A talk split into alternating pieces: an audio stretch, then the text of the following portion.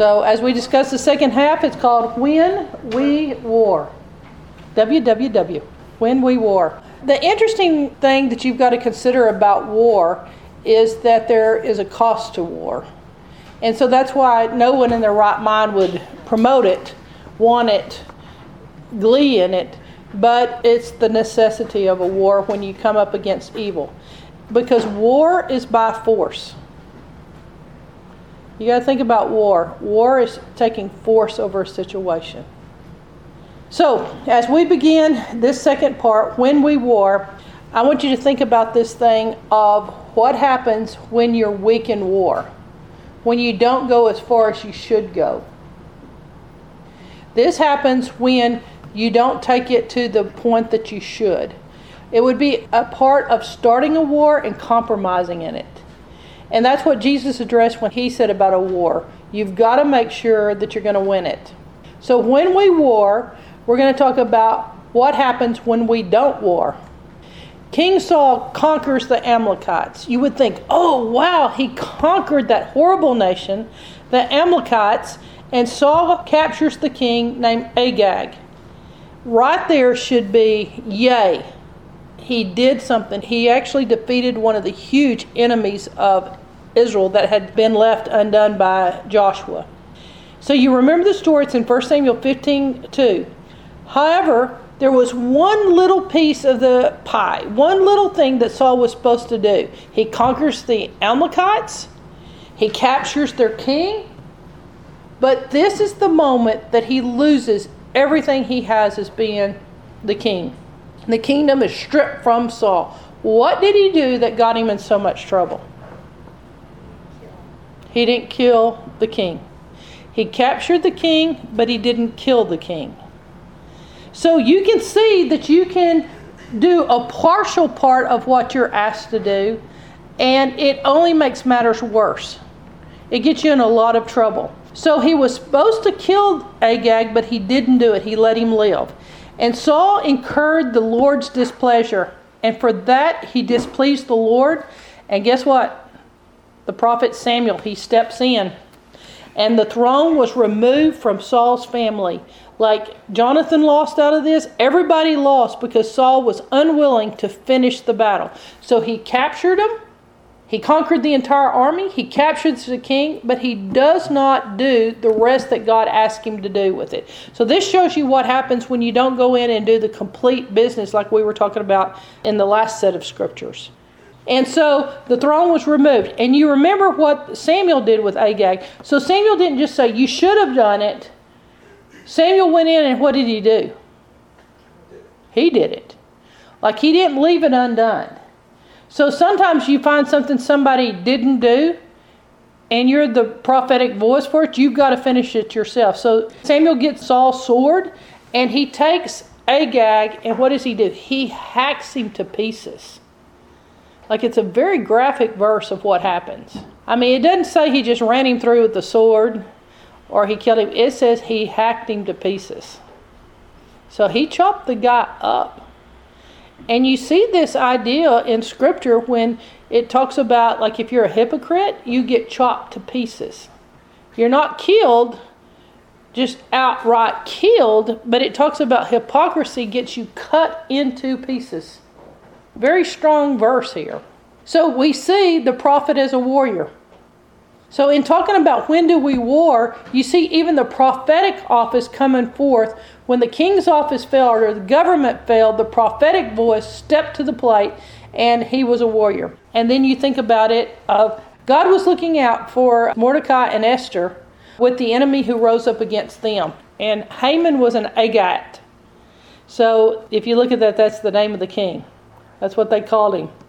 And though almost a millennium had passed since the curse, and hundreds of years had passed since the hacking of Agag to death, a Jewish prophet by the name of Samuel, who hacked his royal ancestor to pieces, made Haman still have a blood oath. Those blood oaths still go down the family lines. So I got tickled. Prophets can still be making you mad 500 years later. But Samuel was obedient to what the Lord had said. So I want you to write down this phrase called partial obedience or selective obedience. Are you giving God's word selective obedience or partial obedience? Because the outcome turns around and bites you. Not only did Saul lose the throne and the presence of the Lord withdrew from him, when he was ordered to kill the Amalekites, guess what happened? It was an Amalekite sword in him at the end of his life. The very thing you don't go back and get will come back on you. Our disobedience will come back to get us. The downside, stuff like this happens, and it is completely contrary to what God wanted. In 1 Chronicles 10 13, it puts us this way Saul spared the Amalekite king, and then you think about it of when he spared him, then that sword is what entered him. What kind of compromise are you making that that's the sword that'll come back after you? And that's what happens with war if you don't go all the way through with it. If you don't complete the job. If you think of places that we haven't completed. Watchman Nee said if you know authority and you really understand the concept of authority, then even a slight disobedience will make you feel like you're rebellious. But notice this but those who have not seen authority and they don't understand authority and they don't know authority have no idea how really rebellious they are. And that's true. You have a high conscience to disobedience if you really understand authority. But if you don't understand it, you are completely rebellious and you don't know it. And that's what happened here. So, partial victories.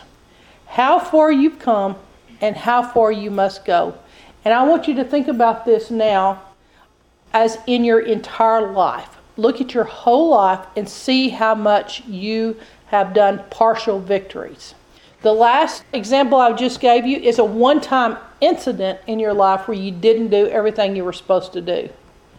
But now I'm about to look at your life as a whole.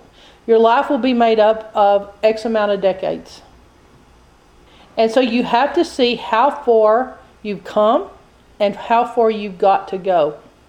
What have you partially done that God has commanded you to do? This done me. When I heard this concept, I was shocked. We're going to look in the life of Joshua. And in Joshua 1, verse 4, Moses died. And Joshua had to step up to the plate. And it's interesting about Joshua and his calling the Lord tells him, you know, like I've been with Moses, I will be with you. He has a very clear calling. And he tells him, I have given you the land. And he gives him the dimensions of the land. He tells him how big the piece of property would be. And it's much bigger than anything you would think. It's very interesting. The Jews study these concepts of how big Israel's supposed to be. And, and if you ever hear them refer to the greater Israel, they're referring to these verses because everybody gets mad about little things called the West Bank or different places like that. And the Jews have in their mind what God actually told them belonged to them. Joshua was given this amount. And whatever you're given, you have to steward. And so he's given it, and he said, No one can stand before you. So I want you to fast forward to the end of Joshua's life. This is him starting out. He's young, he's fresh, he's given the land. God tells him, No one can stand before you.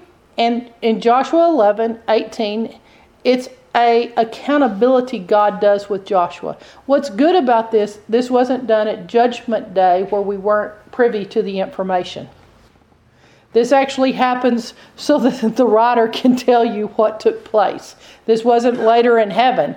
It'd be interesting what happened in heaven. But this is a time when God was dealing with Joshua. I would tell you, look at how God dealt with Joshua, and you'll get an idea how he'll deal with you. So in 11, verse 18, it says, Joshua waged war a long time. Does that feel like your life? All you peace loving people. Verse 18. I mean, you just can't get any better than that. Joshua waged war a long time. Yes, from Joshua chapter 1 to Joshua 11, it is battle after battle after battle after battle, and Joshua never has a let up. It's the fine print of your contract with God. Your calling has some things that aren't full disclosure. But your task is to go into a land and you're supposed to occupy the land. Oh, by the way, there's a few giants, there's a few problems. So, this is an emotional sentence.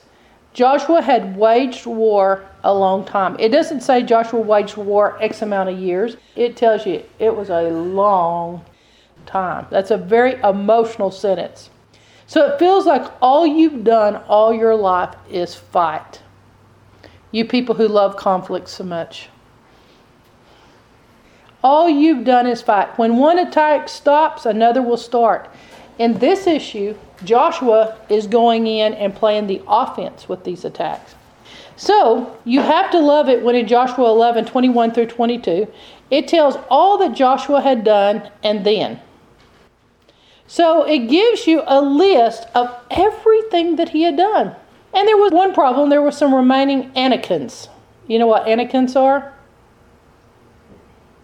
They're huge problems in your life, they're giants. And so it tells you here there's a few remaining Anakins. Like you didn't get them all killed. You've left some giants, and giants cause problems. But I want you to know that the Bible lets you know specific problems and it will mean something to you today when you hear this. So in 21 through 22, it lists all you've done. That's what your life will be like. And you got this done, and you got this done, and you did this, and it's obedience, obedience, obedience, obedience. Chapter 12, verse 24, it gives you, and Joshua was victorious over 31 kings in all. Now, how do we know that he was victorious over 31 kings? Like he defeated 31 nations, like little, you know, little mini nations. Because probably their heads were hanging on his wall. He probably had a souvenir. What did he have in his office? I mean, you have to ask yourself, what is it that it shows that Joshua was victorious over 31 kings in all? Now, you imagine God showing up on the scene and God's admiring, Joshua, look at all you've done for me. Look how obedient you are. I just want to thank you for all those battles you fought and how you went into conflict when no one else would. Okay, let me let you know what your father thinks like. Let me let you know what it sounds like coming from God. Joshua 13, 1 through 5. First of all, God notices Joshua's age. That's funny. Isn't it funny to think God notices your age? He's looking at when He called you, and He notices what decade you're in, what age you are. He says, Joshua, you're very old. And this is a Jewish father speaking to you. You're very old. But he's not finished there. There are still many cities left to be captured. And he names them. This is what judgment will be like. What you didn't get done. You're counting your 31 heads. You're telling yourself, I've waged war a long time. You're saying no one would go through what I've been through. And God admits you're old. But the reason He's telling you you're old is because He's saying there's so much left to be done that you didn't get done. Think about your assignment. I don't think encouragement, the way that the American church does encouragement, is how God does it. I haven't seen it. Nobody's laughing. Let's hear God's word. Very much of the land remains to be possessed. One old timer, you can tell by the way he words this in his commentary. Much of your religion is unattained, unoccupied, and listen to this word unenjoyed. That's what happens when you don't get it all done. Unattained, unoccupied, unenjoyed. You know, my grandma, you know, she was telling me, I don't think you should go to this country. I was preaching crusades in India. I just think it's wrong. I think this guy's controlling you. I think da da da da da da. And I said, Mima, haven't you ever in your life wanted to go to a foreign country and spread the gospel? Hadn't that ever been a desire of yours to ever do anything like that? And she says, No, and I'm too old for God to do anything about it. I went down after her passport. I wasn't letting her go to judgment with that on her. Can you imagine? No, and I'm too old for God to do anything about it. I don't think that's the correct attitude to talk to him at that moment. It's so unusual the detail here 31, the number, the long, the way that God put it. A few jaunts are left. Are you going to tell God I'm too old for you to do anything about it? Punch the person next to you in case they're sleeping. I'm too old for God to do anything about it. Now, what's interesting about this, of the land, very much of the land remains to be possessed. Did you know that's why I have a hard time thinking you got your list done when you go to heaven? Because God looks at it in terms of how much of the land is possessed. You're supposed to be possessing the land for His kingdom. You're supposed to be pulling down the inheritance. You're supposed to be bringing godliness into the earth. Some people have not even started. They don't have one king on their wall. They don't have one place they've turned around for the sake of God. Not one little area they can say, I did that one area. Some people are banking on going to heaven. I did that one. Josh did it his entire career. And these are God's words to him. I was appalled at partial victories. But now let's look at God's perspective, consequences through the year. You know, God had noticed his age. You're very old. He wasn't saying you're very old, so I think you should retire. he wasn't saying you're very old, so therefore I appreciate all you've done for me. He's saying you're very old, and there's still much more to be done. I want you to notice what happens when you don't do all God tells you to. Let's see Gaza in Scripture. Move forward into Judges 16:1. Gaza. Samson got a harlot here. Joshua left others unprotected. He gave his descendants a smaller inheritance than what God wanted them to have. Do you realize when you don't finish everything God tells you to do, that you're giving your descendants a smaller heritage than what God intended? When you don't have that fight in you to have a warlike mentality, you go, but I don't like war. Well, you don't even get the 31 like Joshua. When you don't have a warrior spirit inside of you, you're cutting your kids' inheritance and you're causing open doors for people that are left unprotected. And if this doesn't mean anything to you today, that Gaza is the place they're firing the missiles into, are you realizing this is not reading like just the Bible? This is reading like a newspaper? When you see Judges 16:1 that Gaza was still left with people in it, still causing problems, still causing Samson problems, but it is still decades, decades, centuries, centuries, millennial, millennium, millennium later, and here we are, and who's firing rockets? Gaza. Perpetual problems. Why do we war? I could just say Gaza, and that's enough. Gaza was in the territory that Joshua was supposed to get, and he didn't do it. it leaves it open for then on. Do you see why God was looking at it?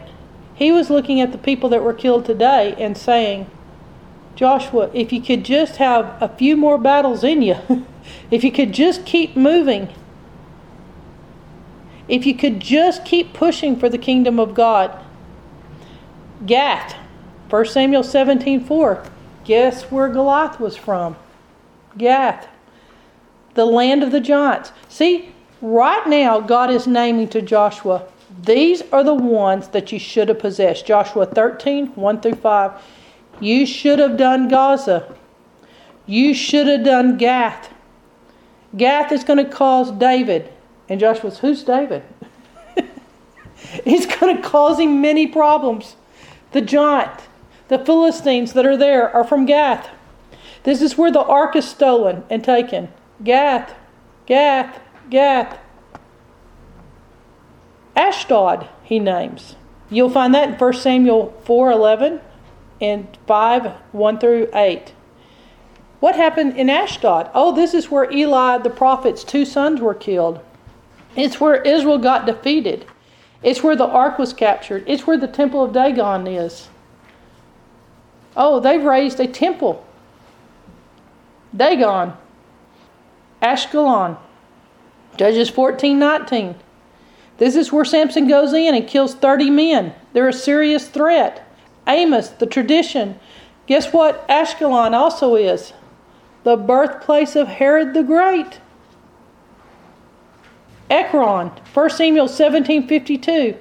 After David killed Goliath, he chased the Philistines to the very gates of Ekron.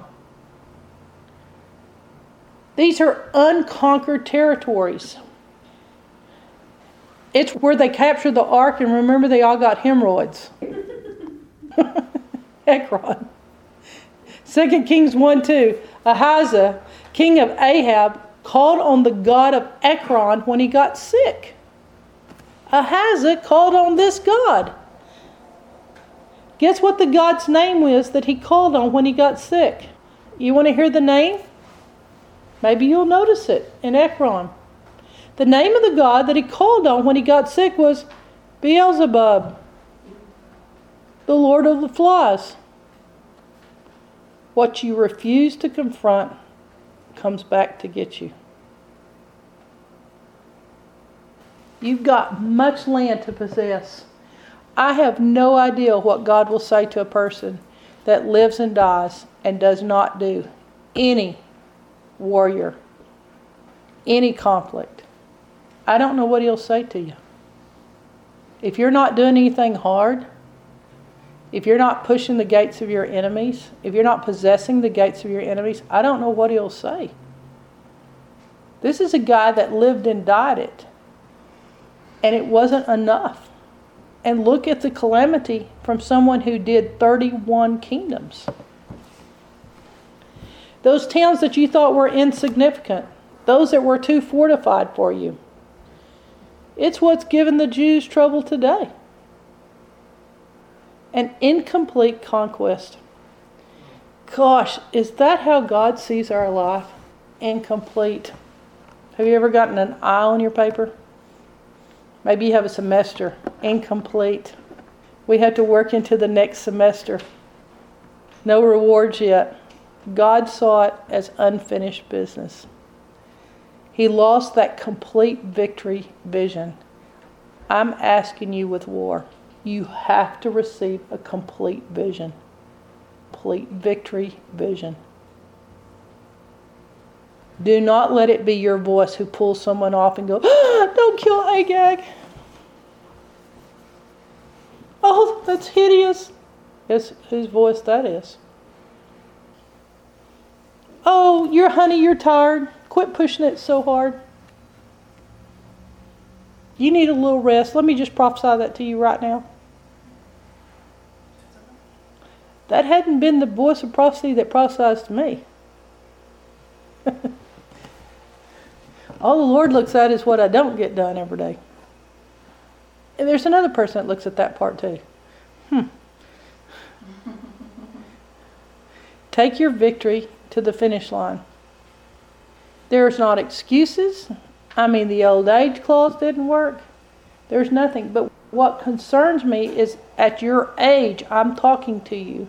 And if you haven't started your calling, I would suggest you do so. PVs. I've been waiting for years to say this to this group. PVs. Those things that we've left undone, omitted. Listen to these words touched once, unconquered that God's told us to do. Punch your neighbor next to you. Make sure they're getting this down. because this is such a blessing to be able to get a piece of Judgment Day ahead of time. A look at how God's going to look at it. You know, basically, this is like Vietnam. You fight, but you don't fight to win. Why put your people in war if you're not going to let them win that war? That was the complaint of every pilot from Vietnam. Why did you let my buddies die and not let me win this war? Let me tell you, that is the voice that is to be spoken. When you start a war, you cannot stop until it is complete.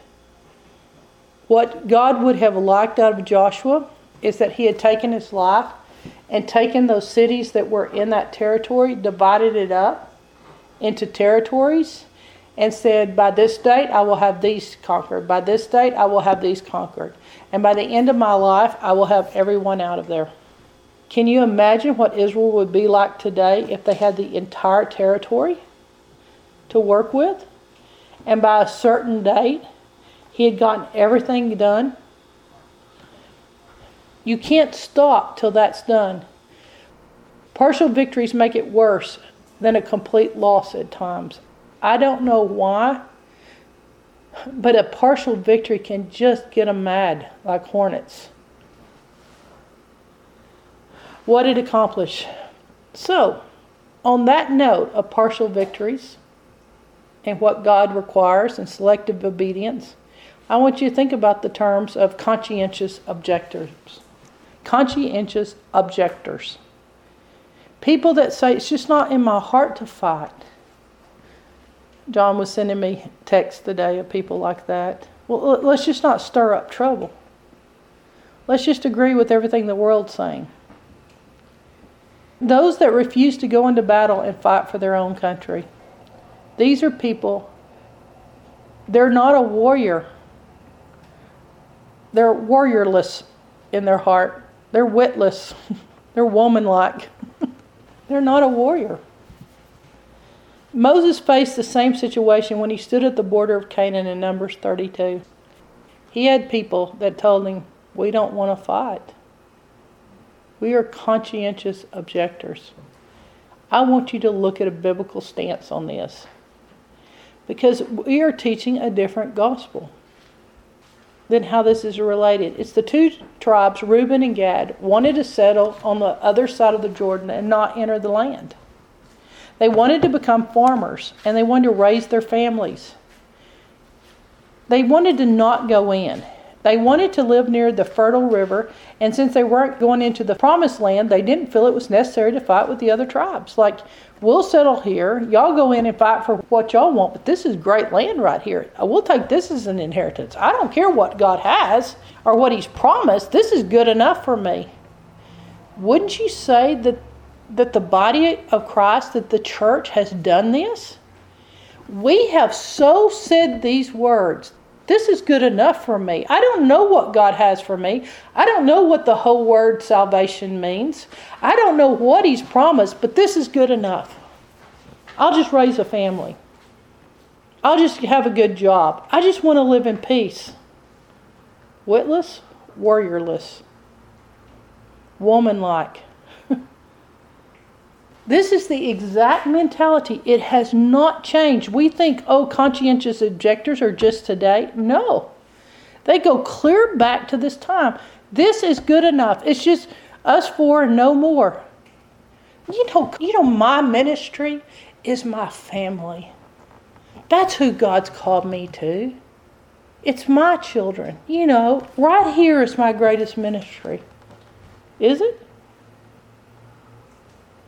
I don't see that model. I see you in trouble if you fell with them, but I don't see that being your whole ministry. I see this as being this person here. Let's just stop right here where, where I can live a comfortable life and not get involved in the fight. Let them do it. They're the ones starting the trouble. They're those kind of people.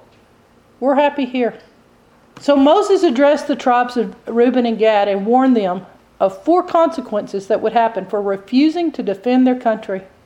So, this gives you what to say to those who refuse to defend their country.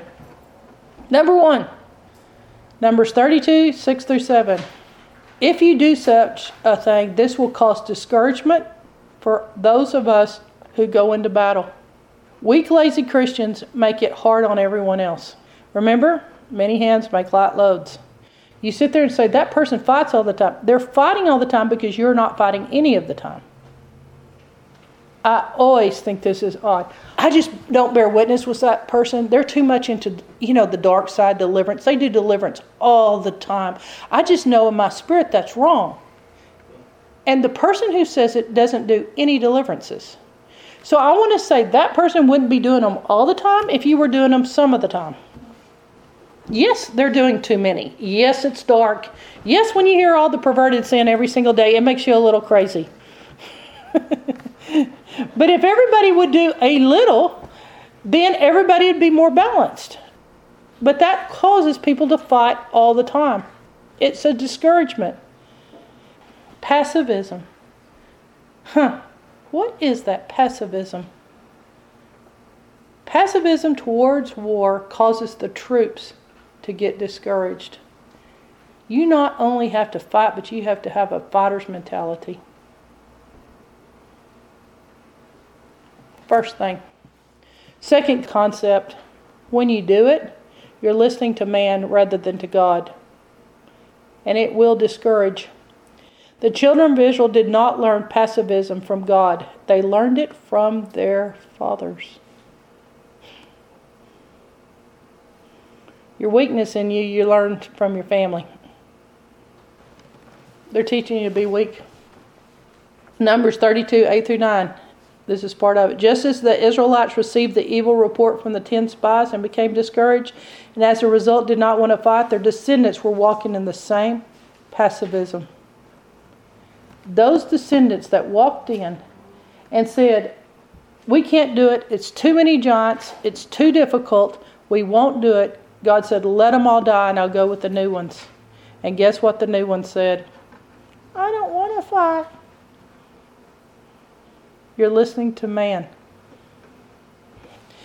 Number three, God becomes angry with those who refuse to fight with their brothers and defend their nation. Verse 10. You get God mad, riled up, angry. He's trying to get you to receive your entire inheritance. People want the inheritance, they just want you to do the fighting for it, for them. You know, all of us, people that are preaching the ethical gospel, the apologetic one, what is the context of the verse? Your sin will find you out. Your sin will find you out. Yeah, my grandmother used to say that. Your sin will find you out. Same one that told me I'm too old for God to do anything about it. Verse 23 The choice to not fight is called sin. I have never heard anyone say, I repent for not wanting to fight. That sounds so unchristian. I repent. I've sinned by not wanting to fight. Watch this. But if you will not do so, go into battle. Behold, you have sinned against the Lord. And be sure your sin will find you out. There's the verse. Your sin will find you out. This is what happens when you don't fight. And even if you're Joshua, who's a warrior and fighting many battles, it tells you whatever you don't get done will find you out. Conscientious objectors. I can read the internet and I don't find this mentality. The Patriots, they're just looking for someone to shoot. The Christians, they're telling you this isn't Jesus' way. But I want you to realize that Jesus leads armies. And let's see if this is right. Historically, many people believe that Jesus is that captain of the armies of the living God. They feel like in the Old Testament, when it said the captain of the host of the armies of the living God, they feel like that that was a visitation from Jesus. And I'll tell you why. In Joshua, he has an appearance, and it's a very odd thing that this man, angel, God, you know, it's it's something supernatural is coming up to Joshua. And Joshua's looking at him going, Friend or foe? Identify yourself. Are you on my side? And in a very stern voice and with a drawn out sword, he says, Are you on my side? It's not whether I'm on your side. And the commander of the Lord's army said to Joshua, Take off your sandals from your feet, for the place where you're standing is holy ground. And Joshua did so. We are clued into the fact that the one identified as the captain of the host of the armies of the living God is not an angel. And let me tell you why. Joshua falls down and worships it.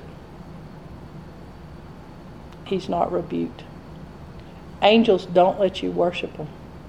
Good ones don't. Every angel. No, stand up. I'm an angel. Don't worship me. Remember in Revelation? I mean, constantly they were telling John the Revelator, quit falling down trying to worship me. Some people said, I'm a saint just like you are. Don't worship me. This captain of the host of the armies of the living God said, Take off your shoes, Joshua, it's holy. And Joshua fell down and worshiped and the angel led him. Guess who this might have been?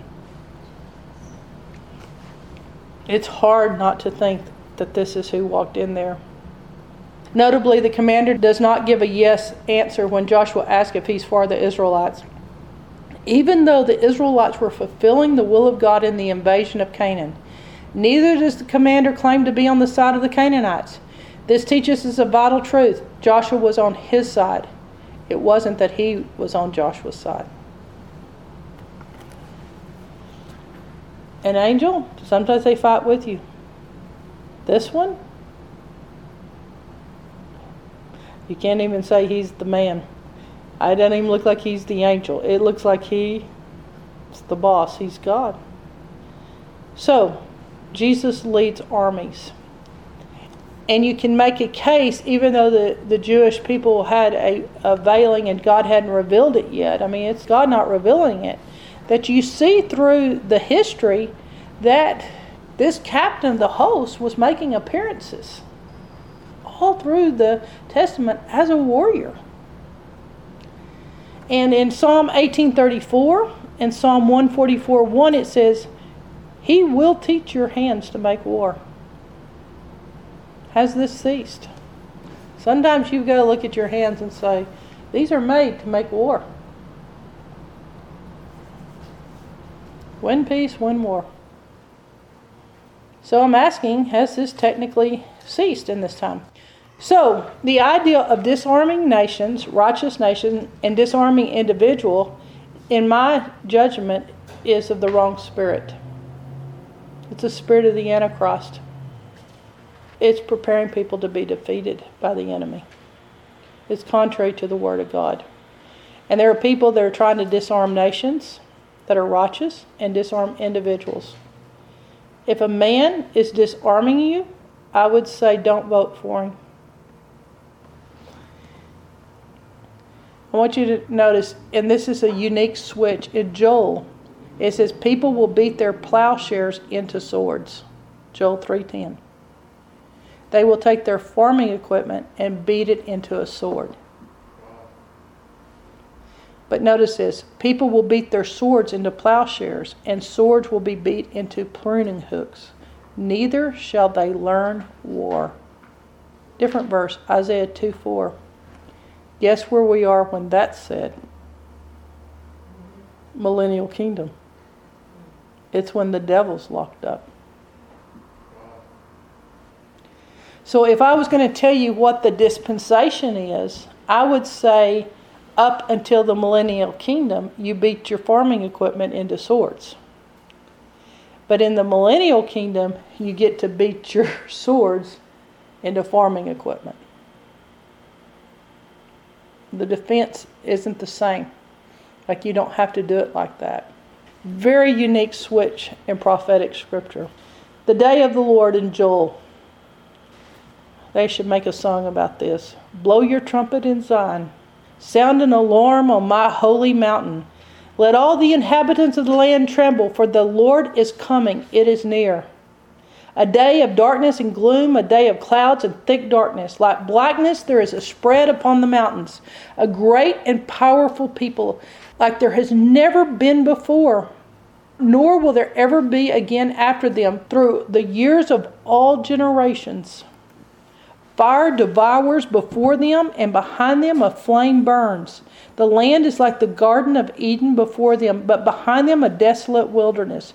Nothing escapes them.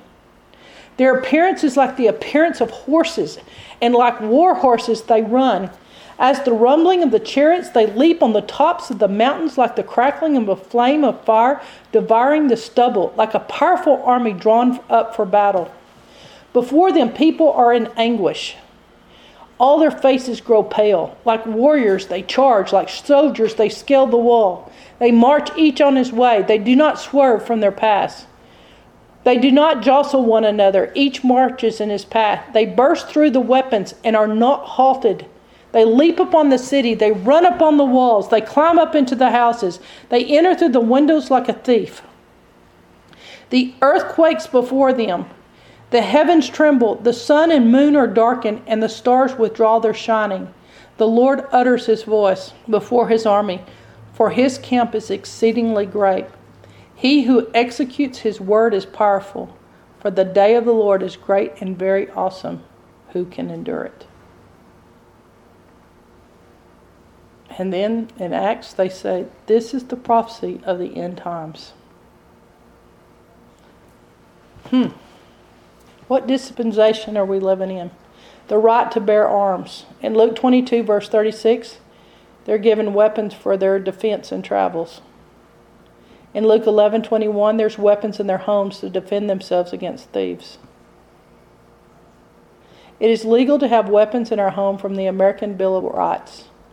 Teaching our children to defend themselves against troublemakers is acceptable to the Lord. These are positions that Americans have taken.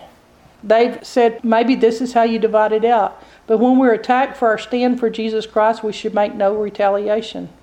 Jesus did not take up arms against his own crucifixion. Was it a one time thing? Jesus has never lost a battle. Jesus did not try to open an earthly kingdom at the time he came, 2,000 years ago. His vengeance was not so much aimed at the enemies of Israel, but it was aimed at the enemies of man. What Jesus came down here to fight was unforgiveness, anger, revenge, temptation, offenses, doubt, unbelief.